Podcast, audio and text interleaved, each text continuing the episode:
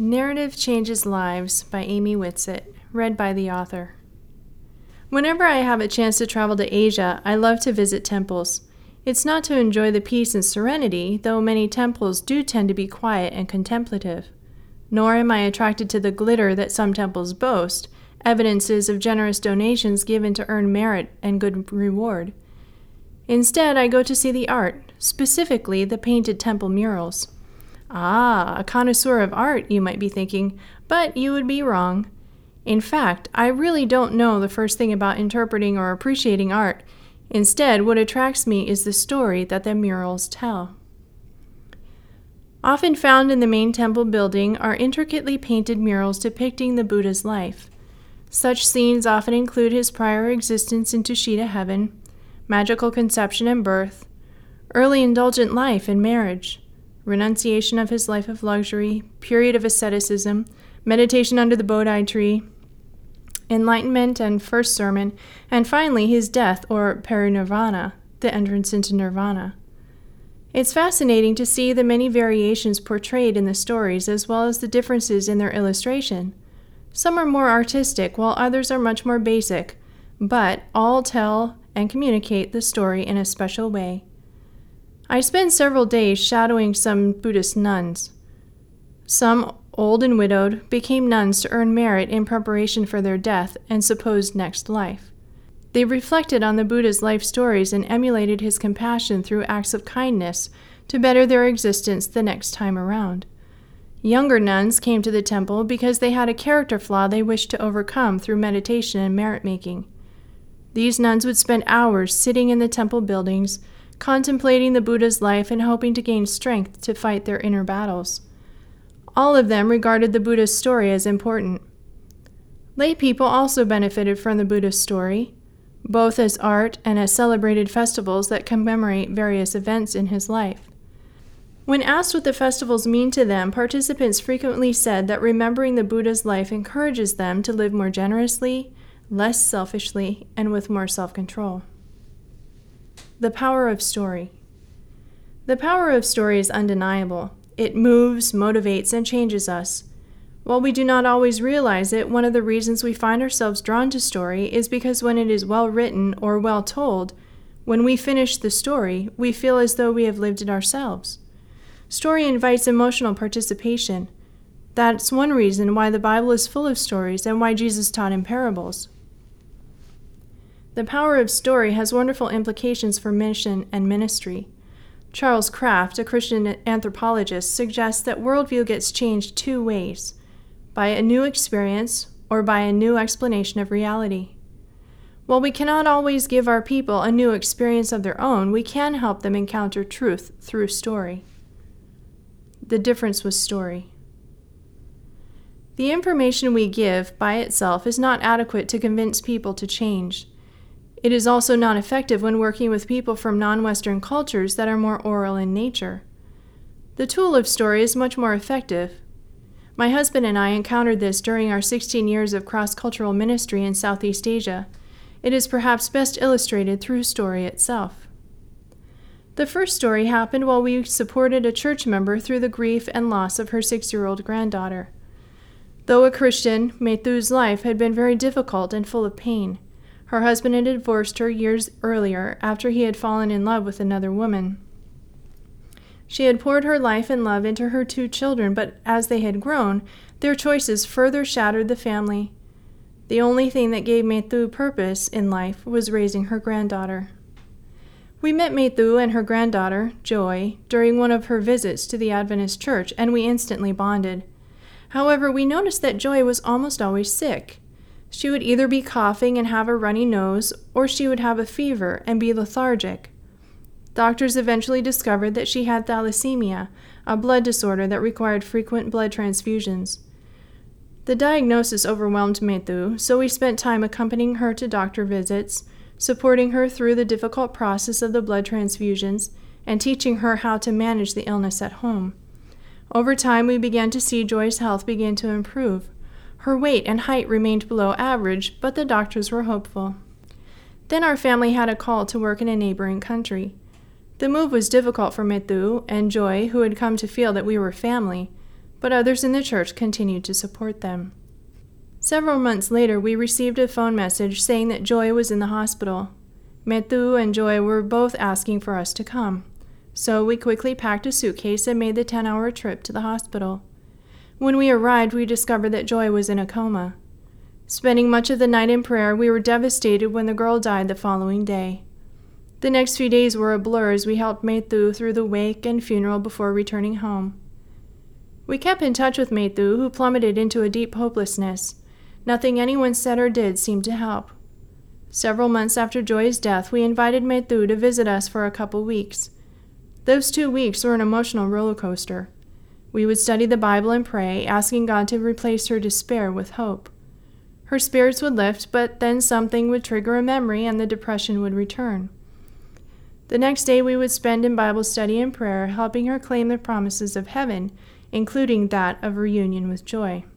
Her depression would begin to lift, only to be followed by another dream or memory, and the cycle would repeat. At the end of two weeks, all of the studying and praying seemed to have made little difference. The last weekend before Metu returned home, we had a Bible study during our Friday evening family worship about the importance of the seventh day Sabbath. But instead of a traditional Bible study, we looked at the Sabbath as a story, beginning with how God had established it at creation, telling how the Sabbath was sustained through the Old and New Testaments, and ending with Sabbath in the new earth. We set the story in the meta narrative of the conflict between God and Satan and showed how, by observing the Sabbath, we're demonstrating our commitment and loyalty to God. The next day at church, my husband felt impressed to share what we had studied the evening before. Metu took notes as he preached.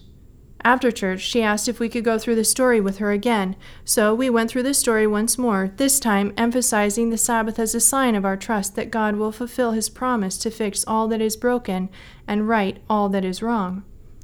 Then we ended by spending time thinking about what the new earth might look like and how wonderful it would be to be reunited with joy again. The next morning, Metu woke up a transformed person. Her depression and hopelessness were gone, and she was full of joy and hope. It had taken three tellings, but having experienced the transforming power of truth in story, she returned home on fire and eager to relate the story she had learned to others. Metu had heard the text many times before. All of the information we shared had been part of the Bible study she had previously had about the Sabbath. The difference was the story. Stephen Evans, a cross cultural and oral communication specialist, supports Kraft's theory that experience, even in the form of a story, changes worldview.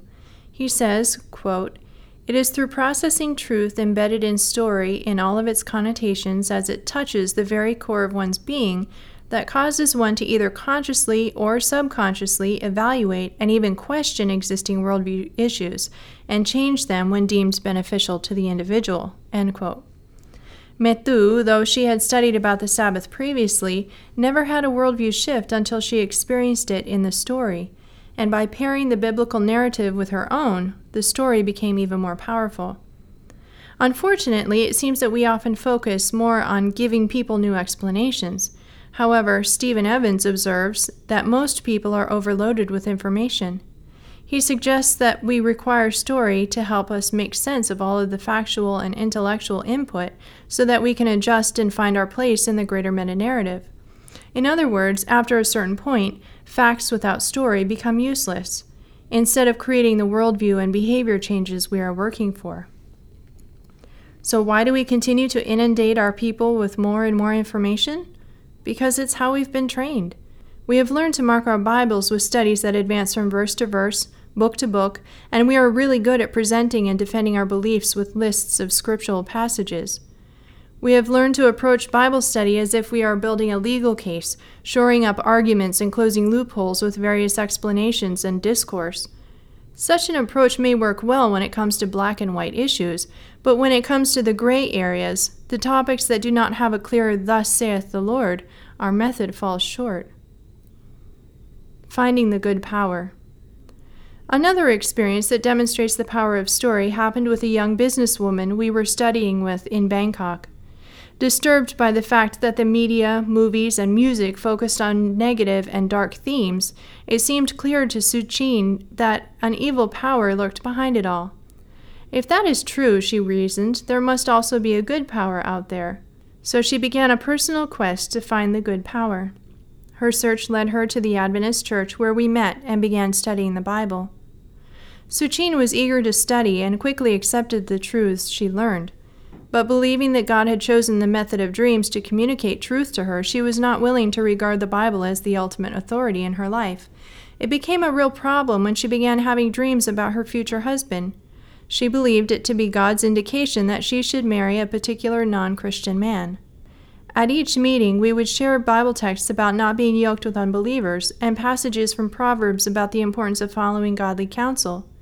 We presented the story about Saul and the witch of Endor to help her see that the devil could cause illusions that made things seem real and true.